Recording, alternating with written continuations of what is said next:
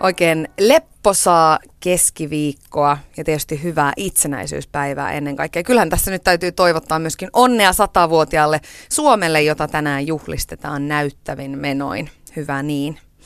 Ja täällä mulla on sitten tuttuun tapaan vieraana hieno nainen paikan päällä. Helsingin apulaispormestari, entinen kansanedustaja, vuoden 2010 pakolaisnainen ja tähtien kanssa tanssinut Nasima Rasmier. Tervetuloa. No kiitoksia. Ja hyvää itsenäisyyspäivää ennen kaikkea. Hyvää itsenäisyyspäivää. Tänään tosiaan juhlistetaan satavuotiasta Suomea ja sen itsenäisyyttä, niin miten sä aiot sitä juhlistaa? No, tämä on jotenkin niin valtavan hieno päivä ja, ja oikeastaan nämä viikot, jotka ovat edeltäneet tätä suurta H-hetkeä, niin, niin ovat kuvastaneet sitä mieletöntä juhlatunnelmaa ja muistelemisen tunnelmaa, mutta ennen kaikkea myös kiitollisuuden tunnelmaa, mitä, mitä ihmisten kanssa on, on keskustellut ja, ja myös niitä tilaisuuksia, joissa itse on käynyt. Ää, mun päivän kohokohta on varmasti monikulttuurinen itsenäisyyspäivän juhla, jota vietetään tuolla Finlandia-talolla.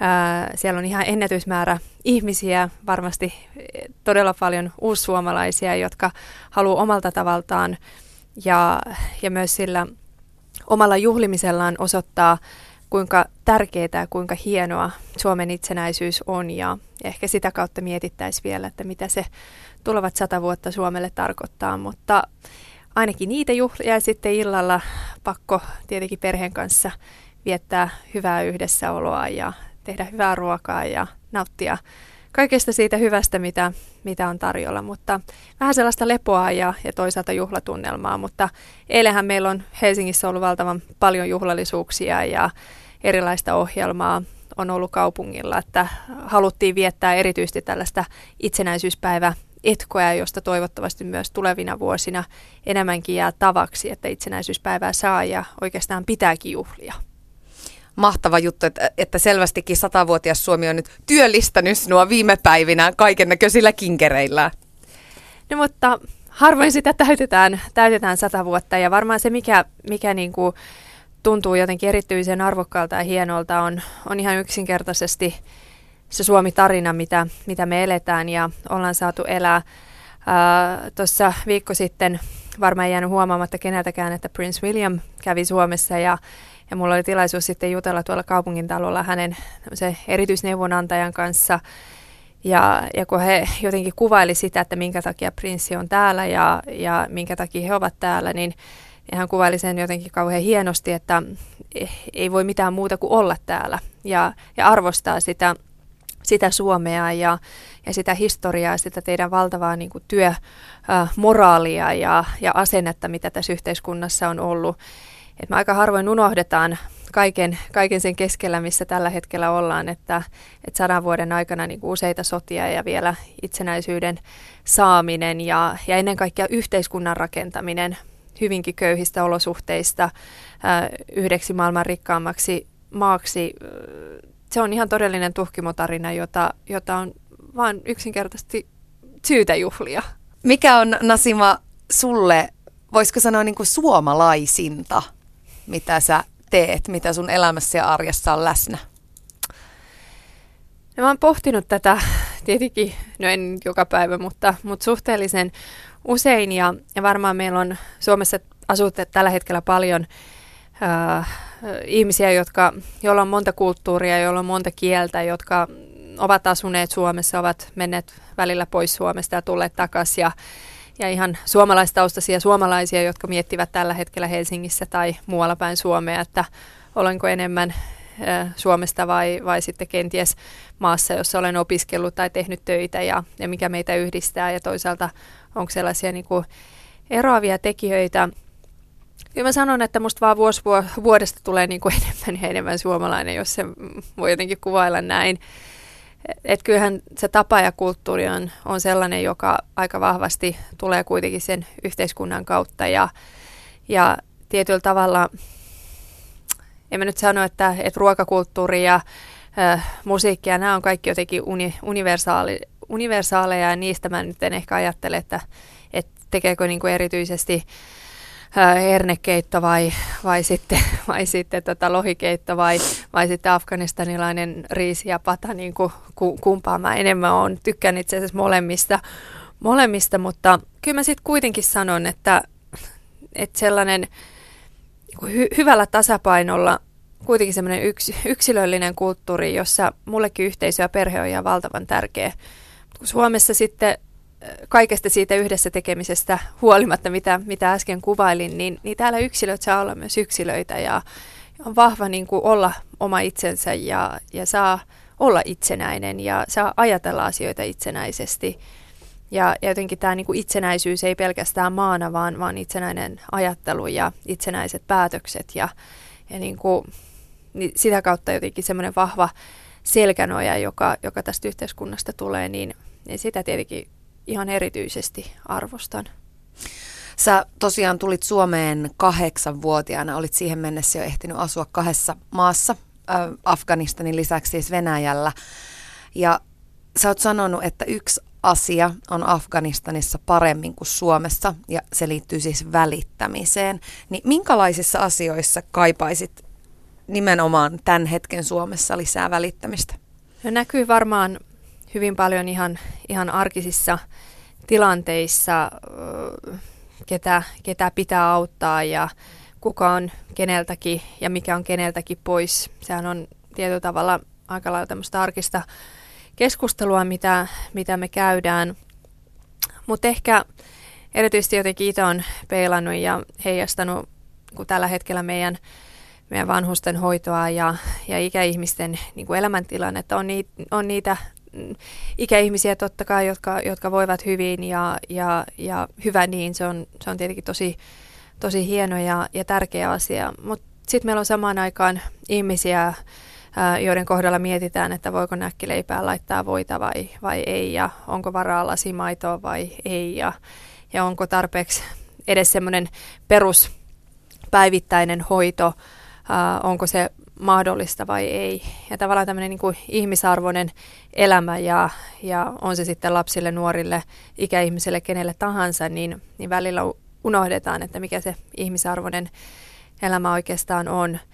Ja, ja totta kai Afganistanissa moni asia on, on todella, todella huonosti ja oikeastaan oppia ei kannata kauheasti, kauheasti sieltä ottaa, mutta yhdestä asiasta kannattaa oppia ja, ja se on se, että että vaikka menisi kuinka huonosti, niin, niin läheisistä pidetään huolta. Että läheiset tulee aina, aina ensin ja, ja semmoinen niin kuin hyvällä tavalla uh, huolehtiminen ja, ja välittäminen. Ketään ei jätetä yksin. Mullakin on paljon sukulaisia, jotka, jotka ovat niin kuin, kuvailleet uh, sitä sotaa ja, ja niitä niin kuin pahimpia aikoja ja, ja kun mä oon usein heiltä kysynyt, että miten te olette voinut selvitä, miten siis tilanteessa, jossa tulee pommeja ja raketteja ja, ja sitten sun täytyy miettiä, että, että olenko mä täällä vai lähdenkö mä ulos vai, vai miten niin kuin lapset pysyy turvassa ja mikä on se seuraava ateria ja saako sitä, niin miten tuommoisessa tilanteessa ihminen edes selviää, niin, niin kyllä se on yksi yhteinen tekijä, se on se, että, että kun on ollut perhe lähellä ja, ja tavallaan on ollut niin jotenkin valtavan kiitollinen siitä, että edes joku asia on siinä lähellä. Mä ymmärrän sen, että, että suomalaisyhteiskunnassa luojan kiitos meidän ei tarvitse miettiä niin kuin näin, näin kauheita asioita, jolloin joskus tulee tunne siitä, että, että mitä sillä hyvinvoinnilla ollaan sitten haluttu ja, ja mi, mihin se on sitten vienyt meitä. Et mä itse niin kuin sosiaalidemokraattina ajattelen, että suomalaisen yhteiskunnan yksi kruununjalokivi on aivan ehdottomasti hyvinvointivaltio mutta joskus niin kuin epäilemättä tulee mieleen, että tämmöinen laitostuminen ja se, että aina joku muu hoitaa, niin onko se vienyt kuitenkin vähän meiltä pohjan siitä, että mikä on meidän oma tehtävä ja mikä on erityisesti myös meidän läheisten tehtävä. Kaikkea ei voi valtio eikä kunta hoitaa. Naisen asema Afganistanissa, se on ollut vuosisatoja alistettu ja on edelleenkin. Tytär on siellä isän omaisuutta, syntymästä naimisiin menoon, jolloin sitten hänestä tulee aviomiehensä omaisuutta.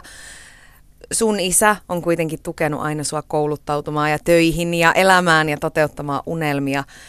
M- mitä jos sulta kysytään, että onko Suomessa naisena hyvä olla, niin minkälaisia ajatuksia se herättää ja mitä sä vastaat?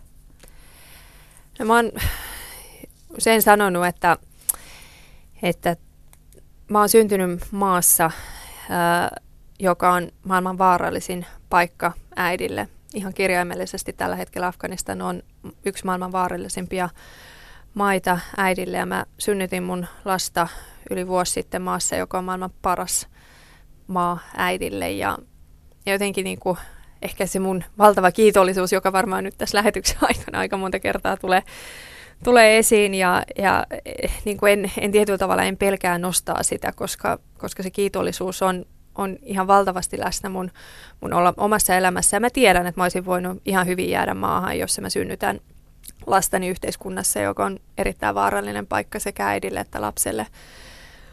Mutta, mutta tästä näkökulmasta toki Suomi on, on hyvä maa äideille, Suomi on, on hyvä maa naiselle. Ää, tasa-arvo on se pitkä, pitkäjänteinen työ, mitä, mitä me ollaan tehty, vaikka ei olla välttämättä ensimmäinen maa maailmassa oltu, jossa ään, naiset ovat saaneet äänioikeutta, mutta ollaan ehdottomasti oltu niiden ekojen joukossa ja, ja sitä mukaan ne yhteiskunnalliset muutokset ja, ja rakenteet ovat, ovat niin kuin hyvään suuntaan menneet.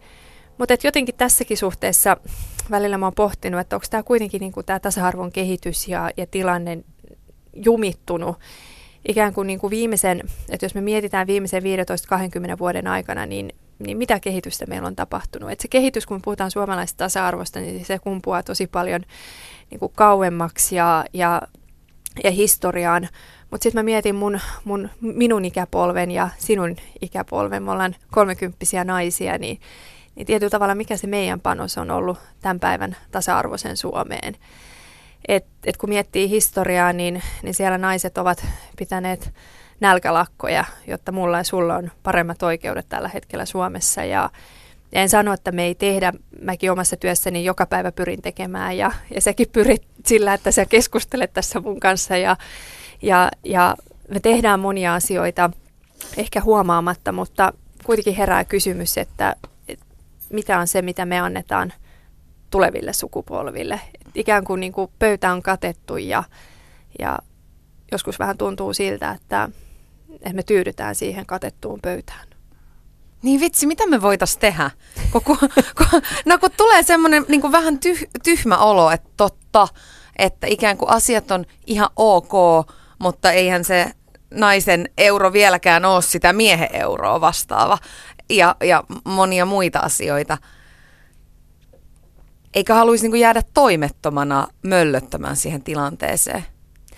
Niin ja, ja sitten tietyllä tavalla, että jotenkin parikaadeille ei tarvitse olla ja, ja, ja se on täysin totta, että joskus niin pitää, pitää olla myös tyytyväinen siihen, siihen, mitä on, mutta se tyytyväisyys, sitten kun se menee riittävän pitkälle, niin me ikään kuin ajatellaan, että tämä on sitä normia.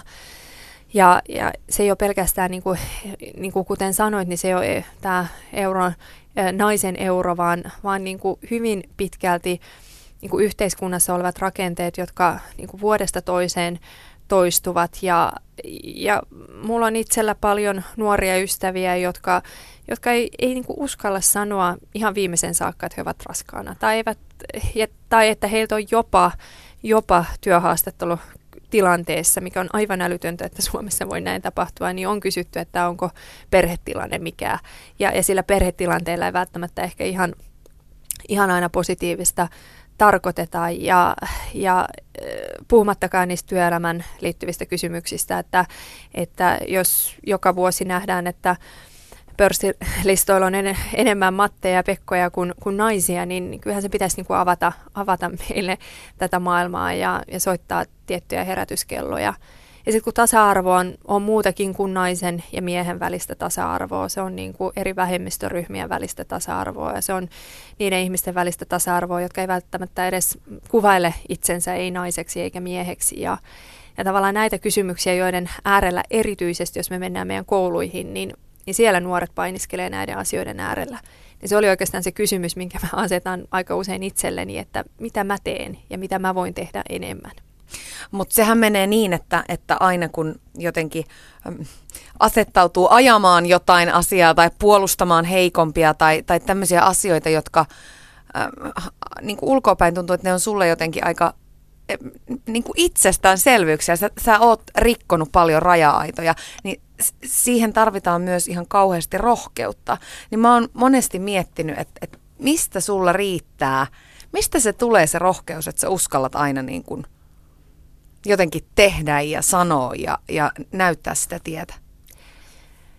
Joo, no joskus mun mies on sanonut, että Nasima, että jotkut asiat voit vain pitää ihan itselläsi. Ja, ja jos tarvit yleisöä, niin hän voi toimia minun yleisönä. Että voit kertoa hänelle ja kaikki ei tarvi niin avata ja kaikki ei tarvi laittaa, laittaa tota, Twitteriin ja, ja, ja maailmalle ja näin. Mutta, mutta kyllähän sitten se on ehkä puol, puol vitsillä tarkoitettu. Kyllä se varmaan siihen liittyy totta kai tämä niin etuoikeuskysymys, josta, josta mä oon paljon, paljon niin kuin elämäni aikana kokenut, että jos, jos pääset tähän pisteeseen ja, ja sinut kohdellaan hyvin ja, ja saat tämän ja tämän ja tämän, niin mikä on sinun niin kuin tehtäväsi taas puolestaan antaa, antaa eteenpäin. Mutta äh, kyllähän siitä varmaan tosi paljon on asioita, jotka liittyy mun lapsuuteen ja, ja, ja nuoruuteen. Äh, niinkin pitkälle, kun muistan esimerkiksi tota, ala-asteella ja, ja yläasteella ihan, ihan pienenä, pienenä tyttönä mä jotenkin aina ajattelin, että jos tässä maailmassa tekee riittävän paljon hyviä asioita, auttaa sitten, kastelee koulussa kukkia tai auttaa muita oppilaita tai ihan mitä tahansa, niin, niin joskus, joskus sä saat ehkä sitä hyvää myös itse, itsellesi takas. Ja, ja tietenkin kun mä jotenkin nuorena tosi vahvasti seurasin, kun silloin musta tuntuu, että maailmaa ei Afganistan kiinnostanut ja nykyään me tietenkin puhutaan paljon enemmän, mutta silloin kun Afganistan oli maailmalle täysin suljettu, suljettu maa Talebanien aikaa ja, ja kaikki ne ää, hirveät asiat, mitä, mitä silloin tapahtui, naiset kotiin, tytöt pois koulusta ja, ja, ja tavallaan täysin tällainen ää, barbaariyhteiskunta, joka, joka syntyy hetkessä, niin silloin mä, totta kai se oli meidän perheelle ihan, ihan valtavan traagista ja ehkä se niin kuin, traagisen puoli oli se, että miksi maailma ei puhu tästä ja mä muistan joskus ihan mun koulussa ja oliko se nyt äidinkielen tunnilla, kun mä rupesin niin kuin kertoa niille oppilaille, että miksi te ette puhu mun kotimaasta, että et, et siellä tapahtuu tätä ja tätä ja tätä. Mutta silloin mä äh, säästelin, kävin aina, tiimari oli mun varmaan monien meidän lempikauppa. Joo, mutta, sama. Mutta se tiimari, niin kuin, se, että se oli mulle lempikauppa, ei niinkään johtunut, että mä halusin itselle ostaa tavaroita, mutta aina kun mä saan jotain pien, pientekin pientäkin rahaa vanhemmilta, niin mä ostin kyniä ja kumia ja kaikkea mahdollisia juttuja ja sitten mä säästin ne semmoisen pienen laatikkoon ja, ja sitten aina sanoin äitille, että nämä lähetetään sitten mun serkuille Afganistaniin, koska ne ei saa käydä koulua, niin heillä on pakko olla jotkut välineet ää, käydä sitä koulunkäyntiä vaikka sitten näillä mun pienillä tiimariostoksilla. Ja, ja sitten kun sä oot käynyt läpi tietyllä tavalla tämän tämän maailman ja, ja nähnyt, että samaan aikaan ää, sun omat sukulaiset, sun omat serkut ää, ei niin kuin lainkaan pysty edes, edes lähelläkään elää sitä elämää, mitä, mitä sä pystyt täällä elämään, ää, niin että sä voi mitään muuta kuin, kuin arvostaa sitä omaa asemaa ja, ja jossain vaiheessa tietenkin sitten totesin ja näin, että eihän tämäkään yhteiskunta ole, ole täydellinen ja, ja toki täälläkin pitää näitä asioita tehdä. En tiedä, mistä se kumpuaa, mutta ehkä siitä asemasta, jonka on kuitenkin elämässä saanut ja, ja myös siitä vastavuoroisesti pitää jotain antaa. Ylepuheessa Tuija Pehkonen. Ja täällä on myöskin Nasima Rasmiar paikan päällä ja Nasima, mä soitin susta kirjan kirjoittaneelle Kinnusen Railalle ja kyselin, että mikä sussa ja sun tarinassa hänet oikein yllätti? No tietyllä tavalla oikeastaan ihan kaikki, koska näissä tämmöisissä isoissa henkilökuvissa ja elämäkerroissahan on kyse siitä, että ihminen ottaa sua kädestä kiinni, siis ensisijaisesti kirjoittajasta toivottavasti myöhemmin lukijaa, ja avaa oven ja vie uuteen maailmaan ja näyttää sieltä se, mitä se haluaa. Ja tässä tapauksessa se maailma oli siis aivan uusi mulle itselleni ja, ja, kaikki aikaisemmat kirjat, mitä mä oon tehnyt, niin ne on ollut ihmiset, jotka mä oon tuntenut todella hyvin, joiden maailmassa mä oon vieraillut paljon ja, ja kuvitellut siitä jotain tietäväni. Mutta nythän mut vietiin niin kuin Nasima vei mut ja lukijan, niin turvapaikanhakijan Suomeen ja Afganistaniin ja ihan toisenlaiseen perhekäsitykseen, ihan toisenlaiseen yhteisöön, ihan toisenlaiseen esimerkiksi isän rooliin, mikä on isän merkitys tyttärelle ja varsinkin tyttärelle, koska isähän voi niin kuin tavallaan estää kaiken tai sallia. Se, se on se, joka, tekee, joka, joka mahdollistaa sen ihmisen kehityksen. Ja, se, ja myös niin semmoisen maailmaan, jossa käytetään, ja semmoisiin, semmoisen ympäristö, jossa niin kuin käytetään edelleenkin semmoisia sanoja kuin kunnioittaa ja rakastaa ja kaikkea. Että se oli jotenkin, mulle itselleni se oli aivan, aivan mielettömän ihastuttavaa ja onnellista ja kummallista. Ja se niin kuin karsi, vei kaiken, en ole mielestäni kovin kyyninen ihminen muutenkaan, mutta että Nasiman tyyppinen ihminen ja tämä tarina, niin se tekee kyynisyyden mahdottomaksi. Se, se tota, pakottaa niin kuin, sieltä paistaa semmoinen tietty viattomuus ja semmoinen halu hyvään ja energisyys ja into, joka tarttuu sitten toivottavasti kaikkiin siihen tarinaan, joko osallistujiin tai, tai sitä kuunteleviin. No se mielikuva, joka sulla oli Nasimasta etukäteen, niin muuttuko se kirjan tekemisen myötä ja, ja miten sä ylipäätään Nasimaa kuvailisit muuten? No tavallaan mulla ei voinut kauhean voimakasta mielikuvaa olla. Mä olin siis lukenut kyllä hirvittävästi. Onneksi tota, Nasiman ihan, ihan tosi mukava ja sympaattinen ystävällinen Kamela äiti oli että, leikannut ja säilyttänyt kaikki monta sataa haastattelua ja tarinaa ja, ja, ja, ja tota, esillä ollut, tai siis mit, mit, mitä tahansa, missä Nasima oli ollut näkyvillä, niin, niin mä pääsin lukemaan niitä. Olin mä itse lukenut tietenkin iltapäivälehtien ja naisten lehtien juttu, juttuja aikaisemminkin, mutta just se, että siellä oli kaikki järjestölehdet ja kaikki maahanmuuttajalehdet ja kaikki paikallislehdet ja sen tyyppistä, josta mulla ei ollut tietenkään hajoakaan niistä jutuista, jotka oli kovin erityylisiä, että mielikuva oli tavallaan olematon. Mä ajattelin, että tässä on hirvittävän mielenkiintoinen ihminen ja kamalan kiinnostava tarina ja, ja, ja haluan itse oppia. Että näissähän tietysti lähtökohta on just se, että toivoo itsekin oppivansa elämästä jotain. Ja tässä kohdassa musta tuntuu, että mä opin aivan valtavasti. Että siis semmoista tiettyä mielikuvan järkytystä siitä, että tämä ihminen onkin ihan erilainen kuin mitä mä kuvittelin, niin sitä ei tietenkään voinut tässä tapauksessa tulla, vaan enemmän niin kuin hämmästystä siitä, että kuinka joku noin tavallaan niin kuin kulttuuristi, jonka on itse mieltänyt niin kuin jollain lailla suljetuksi tai naisille rajaavaksi, niin kuinka ihminen voi olla niin, kuin niin avoin, avoimen ja rehellisen tuntunen ja niin vailla ritilöitä.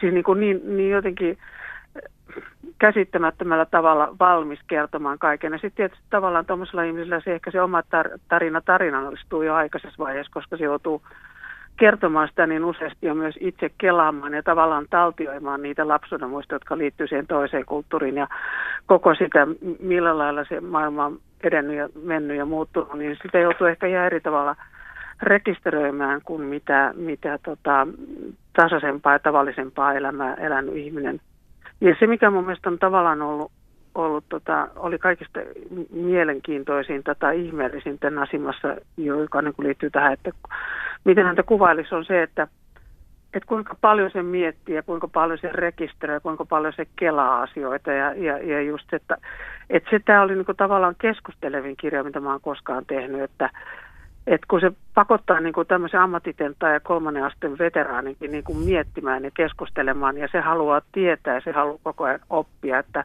että oli jotenkin paljon enemmän semmoinen niin kuin tasavertainen ja keskusteleva kuin se, että mä istuisin ja tenttaisin ihmiseltä ja sitten ihminen vastaa mulle, mitä se haluaa. Että, että siinä, siinä toteutuu joku semmoinen kaksipuolisuus ihan eri tavalla kuin mitä yleensä mun mielestä toteutuu.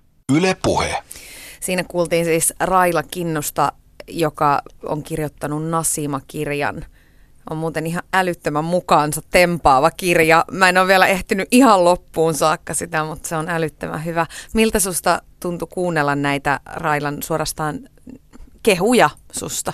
Tietenkin valtavan, valtavan hienolta ja, ja mä sanon, että tässä niin kuin kirjan yhteydessä toki, toki sitä paljon silloin pohdin, että, että mikä on hyvä, hyvä ajan kohta ja onko sellainen ajankohta nyt ja, ja, ja sitten tietenkin kuka sen, sen tulisi kirjoittamaan ja, ja silloin kun kuulin, että tämmöinen mahdollisuus on, kun Raila Kinnunen, joka on, joka on niin valtavan arvostettu ja, ja tietää ja, ja on, on tehnyt töitä niin kuin lukuisten, lukuisten suomalaisten kanssa, niin se ensimmäinen reaktio oli, että miten hän voi kirjoittaa mun kirjaa. Hmm.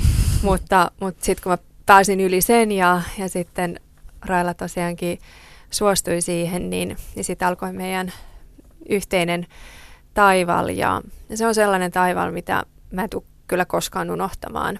Mä todella toivon, että, että tätä kirjaa luettaisiin äh, ihan siitä syystä, että, että jotenkin mä itse annoin paljon ja mä tiedän, että myös Raila on antanut, antanut siinä ihan valtavan paljon ja, ja ne muut, muutamia kommentteja, mitä, mitä on kuullut, on sitten nuori, joka, joka kirjoittaa äidinkielen oppiaineensa tämän kirjan pohjalta tai, tai sitten joku on vaan lukenut ja sitten se on herättänyt jotain tunteita, niin, niin tuntuu, että se on ollut sen arvosta, että onneksi, onneksi sen on tehnyt.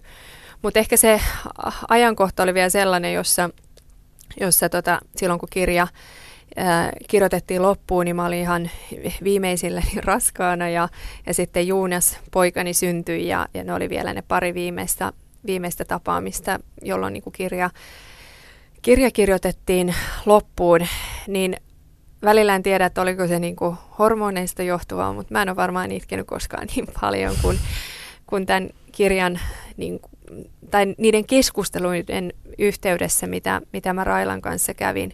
Totta kai munkin elämässä mä oon paljon asioita pohtinut ja, ja Raila niin kuin hienolla tavalla kuvaili sitä mun niin kuin asennetta pohtia asioita ja miettiä. Ja välillä tuntuu, että tämä maailma on jotenkin niin nopea temposta, että sun pitää heti kertoa sun kantasi. Ja, ja ennen kuin sä oot ehtinyt kertoa, niin siitä niin kuin koko, koko somemaailma kirjoittaa. Ja jotenkin se on aika kipeätä ja, ja se on joskus myös, myös aika surullista, miten, miten me niin kuin miettimättä ja ajattelematta ilman niin kuin pohdintoja tehdään tosi nopeita päätöksiä ja ennen kaikkea tehdään tosi nopeita johtopäätöksiä jotenkin niin kuin politiikassa erityisesti, niin se ei ainakaan tunnu kauhean hyvältä suunnalta, mitä, mitä me ollaan ottamassa. Me ollaan Mut, aika tuomitsevia tällä hetkellä. Ollaan ja, ja välttämättä tietämättä ja, ja otetaan ehkä kontekstista juuri ne asiat ja ne kohdat ja, ja ne lauseet, mitä, mitä itsellä sopii ja niitä voi sitten sopi, sopivalla tavalla levittää ja, ja tietty sellainen niin kuin keskustelukulttuuri ja ajattelemisen kulttuuri ja, ja kunnioittamisen kulttuuri, niin en tiedä sen läsnäolosta tällä hetkellä. Sitä on, mutta, mutta toisaalta näkee hyvin paljon tällaista joko tai ajattelua ja, ja kun yhteiskuntaa, kuten tuossa aikaisemmin puhuttiin, niin sata vuotta on rakennettu vähän niin kuin sekä että ajattelulla. Mutta, mutta itkin tosi paljon. Ja se, se itkeminen ja jotenkin tuntui, että ihanaa, että mäkin pääsin kerrankin elämässä vaan, vaan niin kuin kertomaan ja, ja, ja niin kuin purkamaan, että, että ei mun lapsuus ole ollut täydellistä. Ja, ja kaikki ne niin kuin kipeät kohdat, jolloin, jolloin mä oon miettinyt, miksi mun vanhemmilla ei ole töitä ja, ja mä oon miettinyt, miksi mä en osaa tätä kieltä ja minkä takia mä näytän täältä kun näytän, minkä takia mun perhe on sodassa ja minkä takia mulla on oikeus olla täällä ja, ja, ja sitten suhde siihen, että kun isä ja vanhemmat antaa niin valtavan paljon, niin mikä on sitten mun rooli äh, afganistanilaisena nuorena naisena, että, että mitä se kunnioitus sitten loppujen lopuksi niin kuin tarkoittaa.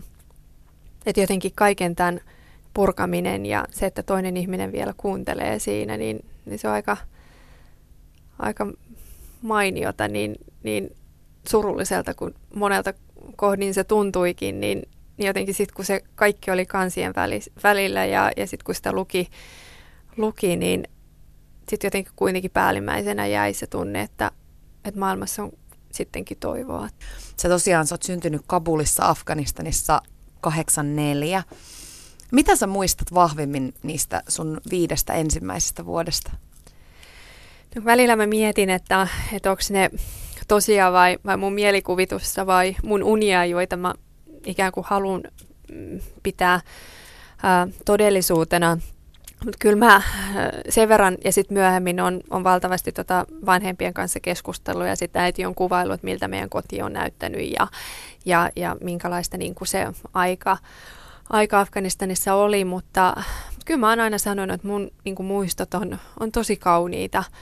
Lukunottamatta mäkin satuin tilanteessa, jossa, jossa tietenkin keskellä kirkasta päivää alkoi, alkoi niin kuin pommitukset ja me oltiin silloin mun isoisäni luona ja se oli semmoista perinteistä, perjantaisin aina mentiin isoisän luo ja, ja se oli hirveän niin kuin sattumaa, että juuri sen perjantain yhteydessä niin kaikki sukulaiset oli siellä. Ja, ja jotenkin mun isä isä sanoikin, että miksi te olette kaikki tullut tänne, että riittääkö hän edes ruokaa, että mi, miksi kaikki on täällä. Ja, ja sitten ei hirveän montaa tuntia mennyt, kun radiosta tuli kuulutukset, että, että tota, kapinalliset ovat, ovat vallanneet tiettyjä kohtia ja, ja sitten kuului pommien ja, ja rakettien ääniä ja sitten varsinkin kun ensimmäiset ikkunat meni, meni talossa rikki, niin, niin tuli hirveä kaos ja, ja sitten ensimmäisenä meitä lapsia. Mä vaan muistan niin kuin pieniä hetkiä siitä, kun meitä lapsia yritettiin, yritettiin viedä turvaan tällaisen maanalaisen paikkaan.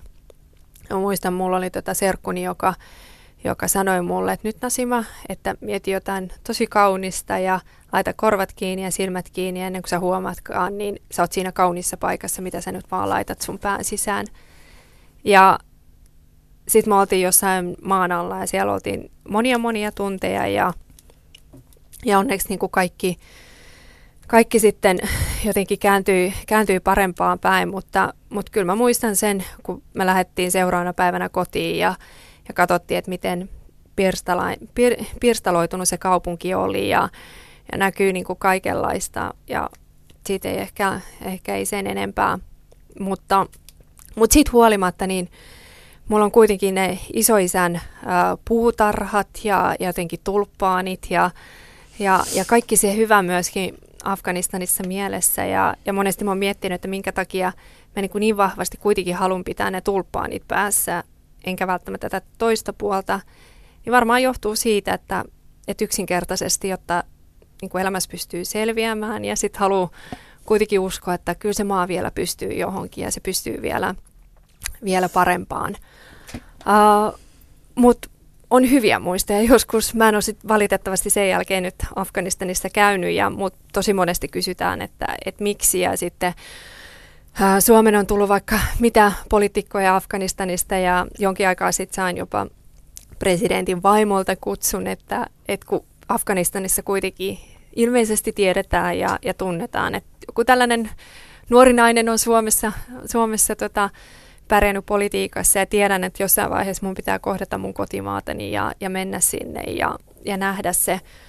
Mutta sitten mä oon joskus osittain myöskin miettinyt, kun mä mietin omaa lastani, joka on nyt noin puolitoista vuotias, että, että se päivä, kun me mennään sinne, niin se on meille molemmille tietyllä tavalla yhtä vieras paikka. Ja, ja mä oon niin päässyt kuvitellut sen tilanteen, kun me ollaan jossain siellä vuorten lähettyvillä ja, ja sitten Afganistan olisi silloin niin kuin riittävän, riittävän turvallinen ja, ja sitten mä olisin mun poikani kanssa ja sitten mä jotenkin yrittäisin kuvailla, että äitisi on täältä, mutta, mutta, tota, mutta jotenkin, että jos mä saisin välitettyä sen viestin, että, että mun poika ajattelisi, että, että tässä maassakin on ollut jotain hyvää.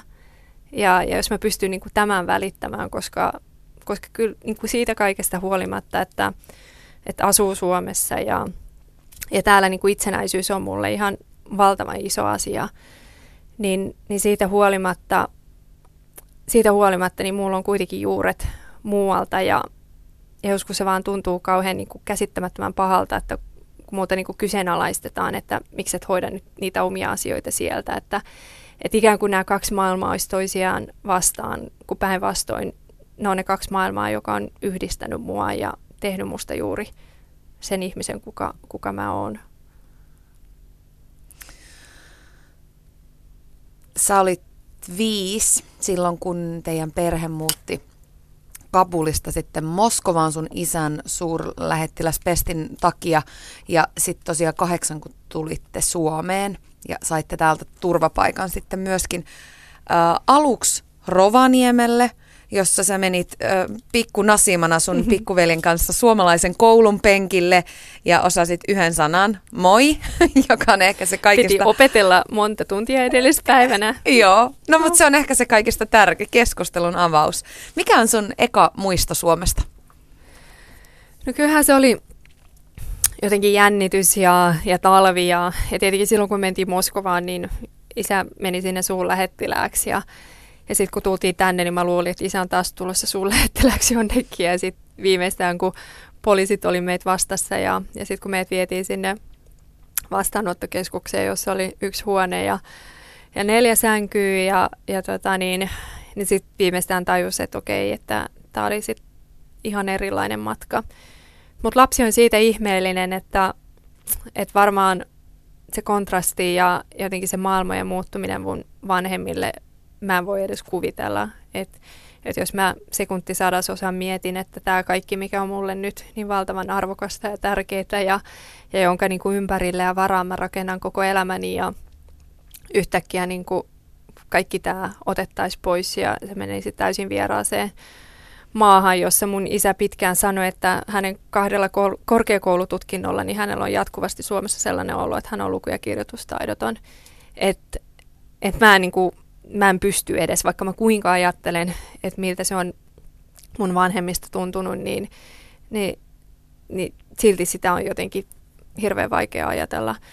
Mutta lapsi sitten kuitenkin ajattelee, että tämä on uudenlainen maailma ja tässä on lapsia ja meitäkin aina vastaanottokeskuksessa Rovaniemellä vietiin, se oli hirveän pitkä matka, aina 40 minuuttia autolla ja takas ja, ja tota, niin, oli aina pimeätä ja aina pimeätä.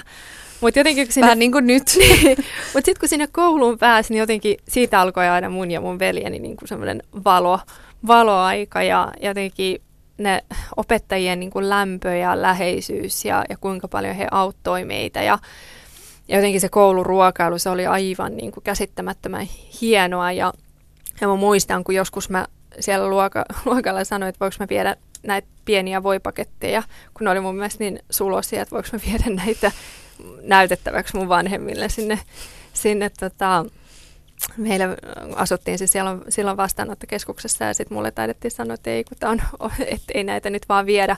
Mutta jotenkin niin kuin se voipaketti, pieni voipaketti, joka oli niin sulonen ja hieno, niin, niin ne on yllättävän pienet asiat, jotka kuitenkin sitten on lapsen elämässä niin kuin tärkeitä ja, ja olennaisia. Sitten kun oppi koko ajan kieltä ja tuntuu, että ymmärtää enemmän ja enemmän yhteiskunnasta, niin niin se helpotti, mutta, mutta sitten se käänteispuoli oli se, että, että mitä enemmän ymmärsi yhteiskunnasta, mitä enemmän ymmärsi kielestä, niin sitä enemmän niin kuin rooli kotona kasvoi, koska piti tie, niin kuin monia asioita sitten hoitaa, hoitaa myöskin vanhempien puolesta.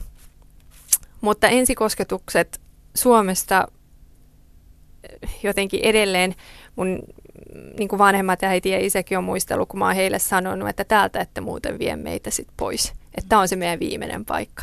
Ja se on varmaan ihan aidosti tullut siitä niin kuin tunteesta ja ihastuksesta. Ja, ja mä oon aidosti varmaan lapsena ajatellut, että tämä on se paikka, minne mä haluan jäädä. Ja tämä on se mun, tää on se mun niin kuin koti. Et kotimaaksi Suomi ei välttämättä, kotimaa on, on, on missä on ollut, mutta, mutta, et, mutta siitä huolimatta uudesta maasta voi tulla sun koti.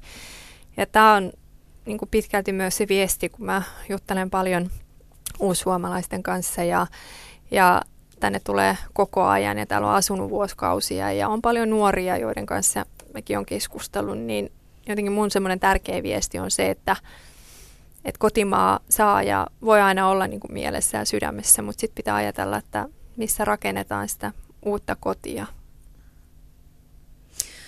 No 2010, jos otetaan tämmöinen oikein kunnon aikahyppäys, niin sit sut valittiin vuoden pakolaisnaiseksi. Ja se taisi muuttaa aika paljon sitten elämää. No joo, mä muistan hyvin sen itse asiassa lehdistötilaisuuteen, kun mä olin valmistanut jonkun puheen. Sitten mä katsoin, että täällä on kaikki valtakunnalliset kamerat ja mikä homma tämä nyt oli. Ja ja siis mun vanhemmat ja perhe oli tietenkin siellä paikalla ja, ja silloin mä olin vielä Monika Naiset liitossa tämmöinen maahanmuuttaja naisjärjestössä töissä, joka, jossa niin kuin koko työporukka sitten piti kahvihetket ja me juhlittiin sitä koko päivän, kun se ei ollut vaan sitä, että eikä tietenkään se, että minusta tuli vuoden pakolaisnainen, vaan se työ, mitä me tehtiin, niin, niin se niin kuin hienolla tavalla nostettiin esiin ja ikään kuin, niin kuin maahanmuuttaja nainen saa myös kasvot ja äänen ja, ja kyllä meitä on olemassa ja meitä on monenlaisia. Niin, niin se tuntui, tuntui jotenkin tosi, mutta tuntui tosi erikoiselta, että yhtäkkiä on haastattelupyyntöjä ja, ja, ja halutaankin tietää enemmän sun elämästä, ja, mutta myös siitä työstä, mitä, mitä mä silloin tein. Ja toki siitä eteenpäin, kun se julkisuus ja, ja se, että, että monesti menee jotenkin puurot ja vellit sekaisin, että mitä varten asioita tehdään. Se ei ole julkisuuden vuoksi, vaan se, että, että niitä niin kuin tärkeitä asioita, mitä mä oon koko läpi elämän saanut kokea ja, ja, ja tavallaan niin kuin käydä niitä läpi. Nyt ensimmäistä kertaa mä huomasin, että, että mulla on sellainen yleisö, jolle mä voin puhua, voin puhua hyvin rehellisesti niistä asioista, mitä, mitä mä koen tärkeäksi ja, ja myös niistä epäkohdista, mitä mä edelleen koen olevan tässä yhteiskunnassa. Jos aina mulle palataan siihen, että, että miettisit vaan niitä omia lähtökohtia tai mistä te itse tulette, että kyllähän Suomi on ollut aina, että teidän kautta ja maahanmuuttajien kautta ikään kuin tämä yhteiskunta, yhteiskunta viedään huonompaan suuntaan, niin, niin sitä vastaan pitää keskustella ja, ja sitten pitää asettaa kysymyksiä, että minkälainen on se tämän päivän suomalainen yhteiskunta. Ja, ja se, että kenellä on oikeus olla täällä ja kenellä ei, niin, niin se on tietenkin, tietenkin niin kuin toisen, toisenlainen keskustelu, mutta mä itse ajattelen, että, että nämä ihmiset on tullut tänne ja me ollaan tultu tänne. Ja, ja valtavan suuri osa ihmisistä vaan haluaa rakentaa elämää ja, ja tulevaisuutta. Ja se halutaan tehdä niin kuin rauhanomaisesti kaikkien kanssa – mutta sitten meillä on se toinen puoli, joka, joka ei, ei niin kuin löydä paikkaansa yhteiskunnassa ja tuntuu vaikealta ja ei työllisty. Ja jotenkin tuntuu, että, että kaikki, on, kaikki on hankalaa vaikeaa.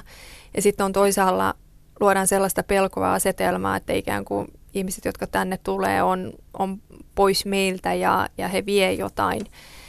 Ja nyt tässä tuoreen tutkimuksen mukaan, jossa oli kyselty suomalaisilta ja asenteet siihen, että mitä mieltä ollaan maahanmuutosta, niin kyllähän ne muuttuu ja ne muuttuu koko ajan, mutta jos me ei ajateltaisi ihmisiä sen kautta, että, että ovat maahanmuuttajia, vaan, vaan ikään kuin ihmisiä, jotka vaan ihan oikeutetusti haluavat parempaa elämää, haluavat rakentaa parempaa elämää, niin miten parempi paikka Suomi voisi sen jälkeen olla, jos me saataisiin vielä tämä ajattelukulma meidän tekemiseen. Tuo sama vuosi, kun, kun sua rupesi näkymään paljon mediassa ja julkisuudessa, niin siihen liittyy tietysti myöskin sitten tämä ä, Tanssii tähtien kanssa kilpailu, legendaarinen TTK, mikä oli tietysti hyvin niin kuin poikkeuksellinen. Sun, sun osallistuminen oli hyvin poikkeuksellinen ja paljon keskustelua herättävä sekä hyvässä että sitten, sitten pahassa sun täytyy ensin tietysti kääntää sun isäsi sun puolelle ja sitten ikään kuin koko maailma. Mä en tiedä, siis voiko sanoa sillä tavalla, että sä olit ehkä, sä olit ehkä niin kuin maailman ensimmäinen nainen, joka tanssii siis tv ihan hirvittävälle yleisömäärälle. Mä luulen, että aika lailla, no varmaan kyllä olen tanssinut, ja, ja, mutta myös sitten ikään kuin aika lailla tiedän, että yksi, yksi nainen on, on tuolla Kanadassa ainakin ainakin ollut parlamentissa, hän on afganistanilaistaustainen, mutta että ensimmäisten joukossa maailmassa ylipäänsä, että, että afganistanilaistaustasena naisena on, on tehnyt sekä sitä, että sitten ollut tässä vahvasti politiikassa mukana. Mutta, mutta joo, ne äh, kommentit ehkä tässä vaiheessa elämää jättäkööt oman, oma arvonsa, mutta, mutta kyllä mä edelleen muistan, kun joku, joku iltapäivälehtimäisesti teki jutun siitä, että, että ne oli vienyt mun kuvan erilaisille tahoille ja, ja kertoneet, että mitä mieltä he ovat. Ja, ja sitten joku pizzerian omistaja oli sanonut, että kyllähän on hienoa ja rohkeaa, että, että täytyy tämä kuva laittaa tänne heidän, heidän tota, niin, ravintolaan. Että se on hyvä, että maahanmuuttajat edustaa ja, ja myöskin näyttää. Se oli niin kuin henkilökohtaisesti mulle tosi vaikea kokemus, koska kaikesta tästä huolimatta, kun mä ajattelin, että mä saan mun oman isän mun puolelle, että mun ei tarvitse tätä perustella koko yhteisölle ja maailmalle, ja sitten yhtäkkiä tuli tilanne, jossa, jossa käytettiin tosi, tosi voimakkaita sanankäänteitä mun perheestä ja minussa, ja miten, miten tämä on mahdollista, ja miten säädytöntä tämä on, ja miten kunniatonta tämä on, ja, ja minkälaiset kasvot mä annan niin kuin musliminaiselle, afga- afgaaninaiselle, että on täysin niin kuin häpeellistä. Ja mä muistan, kun mä esitin kysymyksen, että no mikä on se kuva, mikä meillä on afgaaninaisesta, kun valitettavasti sellaista kuvaa ei edes, edes Suomessa silloin ollut. Mutta siitä huolimatta, ehkä kun Raila kuvasi isä-tytär-suhdetta, niin, niin jälleen kerran niin kuin hän jotenkin tuli vastaan ja mun oma isä sanoi, että sun täytyy tottua elämässä, että jos sä haluat vielä tehdä isoja asioita ja hän vielä uskoo sinuun, että sä teet vielä isoja asioita. Että jos sä voitat 90 prosenttia ihmisiä sun puolelle ja, ja 10 jää toiselle puolelle, niin sä oot onnistunut. Se ei ole epäonnistumisen merkki, vaan se, että kaikkia ihmisiä ei koskaan saa tyytyväiseksi. Ja jos, jos enemmistö tukee ja, ja on onnellinen sun puolesta ja haluaa uudenlaista ajattelua, uudenlaista rohkeutta, niin, niin arvosta heidän asennetta ja, ja heidän tukea. Ja tämä on varmaan pitkälti se oppi, mitä pitää joka päivä myös tässä politiikassa aina palauttaa mieleen. Joo, se oli niin mahtava. Siis mä jotenkin mä niin vähän tuuletan täällä edelleenkin, vaikka tuosta vuosikausia aikaa, niin musta se oli niin kuin aivan mahtavaa, että sä olit siellä mukana ja tanssit ylipäätänsäkin. Se, se, Huonolla menestyksellä. Ei, mutta... älä, älä, älä. Tanssitaito jäi, eikö niin? niin? No, jo, jonkin asti.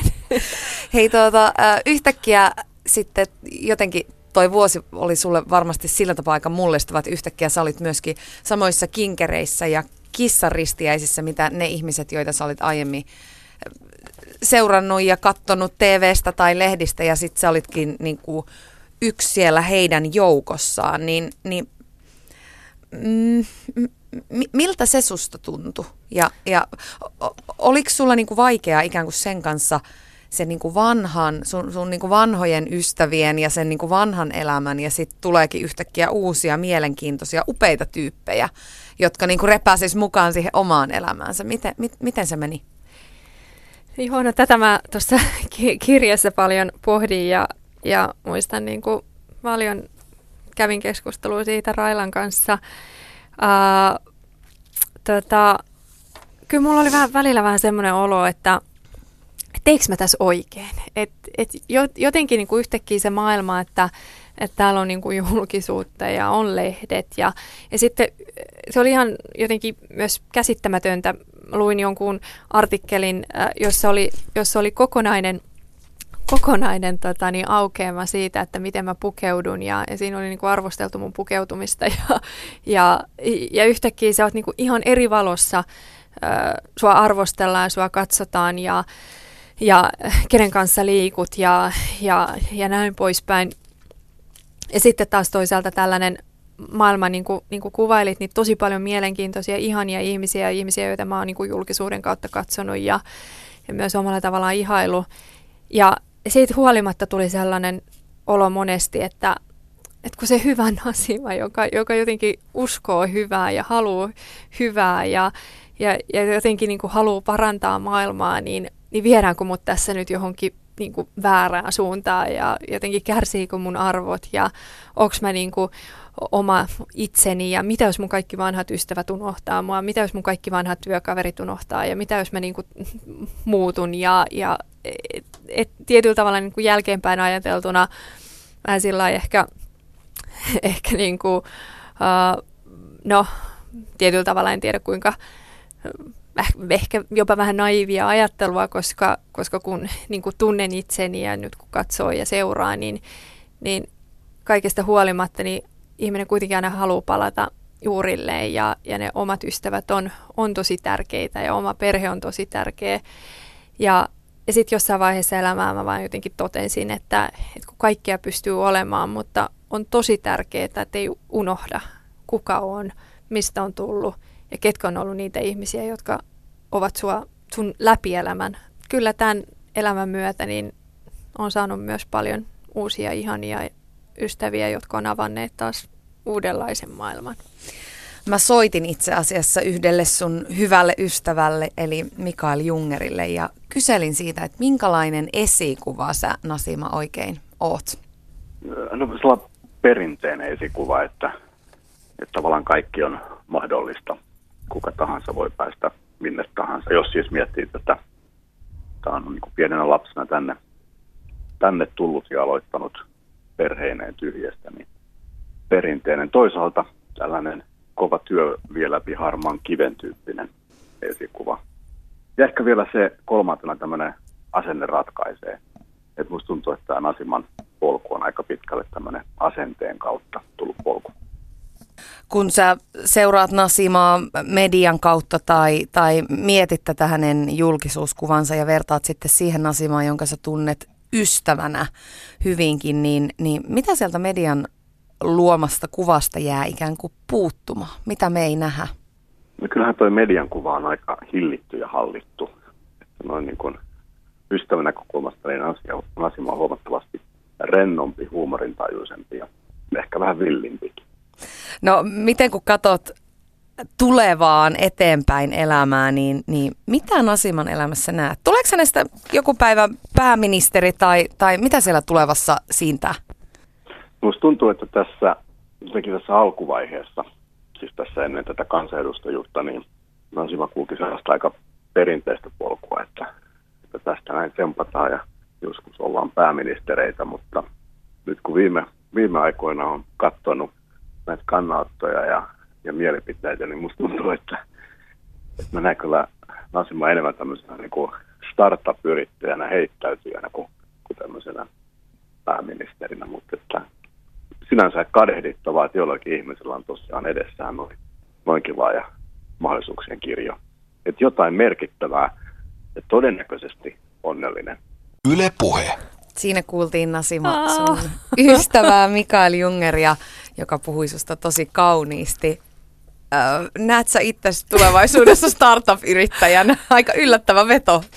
Ei, mutta siitä, tämän takia ystävät on niin arvokkaita ja niin tärkeitä ja Mikaelin kaltainen ystävä, joka, joka aina, meillä on tosi hyviä keskusteluita ja se on aina niin kuin, vähän uudella tapaa niin kuin kyseenalaistaa mun juttuja. Ja, ja nimenomaan tämä, että, että no, no miksi sä haluat tätä näin? Ja, ja, ja mietipä nyt uudestaan. Ja, ja, ja sitten tavallaan kun hänellä on niin valtavan rikas ja hienon kokemus, niin, niin hän on vaan ihan älyttömän älyttömän viisas, fiksu ihminen, niin on ollut hienoa käydä näitä keskusteluita, mutta, mutta mun mielestä hän aika hienolla tavalla kuvaili, että, että ehkä kun mä aikanaan politiikkaa lähdin, niin, niin totta kai jokainen ajattelee, että kansanedustajaksi ja, ja mitä sitten ja mitä seuraavaksi. Ja, ja, ja nyt sitten kun on Helsingissä toiminut Helsingin apulaispormestarina kohta puoli vuotta, niin jotenkin tämä elämä ja mahdollisuus on tuntunut niin arvokkaalta ja jotenkin se tekeminen on, on niin konkreettista ja se on juuri sitä dynaamisuutta ja nopeutta, mitä mä oon ehkä päätöksenteossa kaivannut ja myös vähän uudenlaista, uudenlaista ajattelua, niin se on toisaalta ihan kuvaavaa, että, että mistä se ydin ja, ja mistä se tulevaisuuden juttu löytyy. Et mä itse uskon siihen, että kaiken pyrkii aina suorittamaan hyvin. Ei voi aina tietää, että onnistuuko vai eikö onnistu. Ja epäonnistuminen on joskus myös onnistumista elämässä. Ja ehkä tämä on osittain tätä startup-henkeä, mitä, mitä Mikael yritti kuvailla. Mutta se, että, että antaa tulevaisuudelle mahdollisuutta, että elämässä pitää olla pitkäjänteisyyttä ja pitää olla päämääriä, mutta, mutta ei voi niinku, niitä ei vaan yksinkertaisesti mun mielestä kyynärpäät edellä voi mennä, vaan, vaan sitä mukaan, että ihmiset näkee, että, että oot sä tässä hyvä, teet sä hyvää työtä ja, ja mikä on sitten se seuraava juttu, johon sä pyrit, johon, johon sua pyydetään. Ja, ja se on ihanaa, että, että ei tiedä eikä, eikä niin kuin aseta liian niin kuin selviä etappeja ja, ja askeleita sen suhteen. Ja tuosta, että Mikael sanoi, että, että ehkä huumorin, huumorintajuisempi ja, ja näin. Niin, Villimpikin. Villimpi, niin. Me ollaan Mikaelin kanssa paljon puhuttu mun mielestä siitä, että miten Helsingin yölämää pitäisi kehittää ja, ja ehkä niin kuin uudenlaisia asioita myös Helsingissä, että, että on hieno kaupunki, täällä on paljon perinteistä ja hyvää, mutta, mutta että tämän päivän maailmassa, jossa, jossa pitäisi niin kuin asioita, saa tehdä asioita, saa uudella tavalla tehdä ja miettiä, niin niin just tämän kaltaiset kysymykset, että sijoittuuko meidän elämä siihen, että, että mitä me tehdään niin kuin kahdeksan ja neljän välillä tai kahdeksan ja ö, kello yhdeksän saakka ja sen jälkeen ihmiset menee nukkumaan vai, vai onko elämä muuttunut ja onkin muuttunut todella paljon. Että miksi meillä on edelleen se käsitys, että ihmisten pitää yön aikana nukkua. Minä y- nukun, ehkä sekin nukut, mutta on... on Viikonloppuna rilluttelin. Niin, niin, mutta on paljon ihmisiä, jotka haluaa elää uudenlaisessa rytmissä, uudenlaisessa maailmassa ja ja mun mielestä mä oon siinäkin hyvin etuoikeutettu, että tällä hetkellä Helsingissä on ensimmäisen, ensimmäinen pormestari- ja apulaispormestarit, jossa me voidaan aika lailla kehittää myös uudenlaista toimintakulttuuria, toivottavasti entistä parempaa kaupunkia. Miten vaikeaa tai helppoa sulle on se rajan vetäminen ja rajan pitäminen oman jaksamisen kanssa ja, ja ikään kuin se ei, ei sanominen. Kun on niin paljon kaikkea, mm. mitä sä voisit tehdä ja ootkin tehnyt, ja sit, sit, mi, miten se tasapainoilu onnistuu?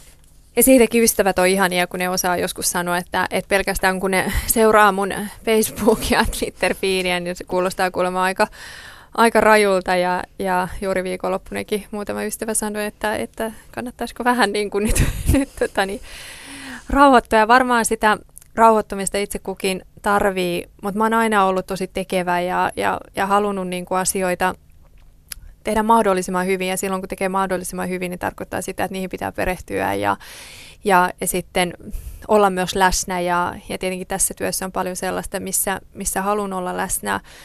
Mutta kyllä jotenkin taas nyt viikonloppuna ää, mä oon miettinyt paljon tätä mun äitiyttä ja roolia ja, ja suhdetta ihanaan lapseen, joka on mulle niin kuitenkin tässä elämässä se kaikista arvokkain ja tärkein asia, niin en halua, että koskaan tulee semmoista tilannetta, että toisaalta mä oon aina sanonut, että mä tiedän, että mä en ole niin korvaamaton, että mun lapsen elämässä on paljon aikuisia, jotka pitävät hänestä huolta, mutta sitten jotenkin tuli taas, että, että kun mä oon hänen äiti ja, ja hänelle ei niin koskaan kaikesta tästä huolimatta saa syntyä sellaista tunnetta, että äiti ei ole ollut niin kuin läsnä ja siitä huolimatta vaikka kuinka paljon olisi aikuisia ympärillä.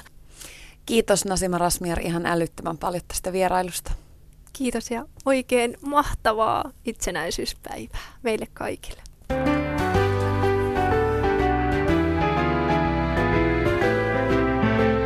Yle puheessa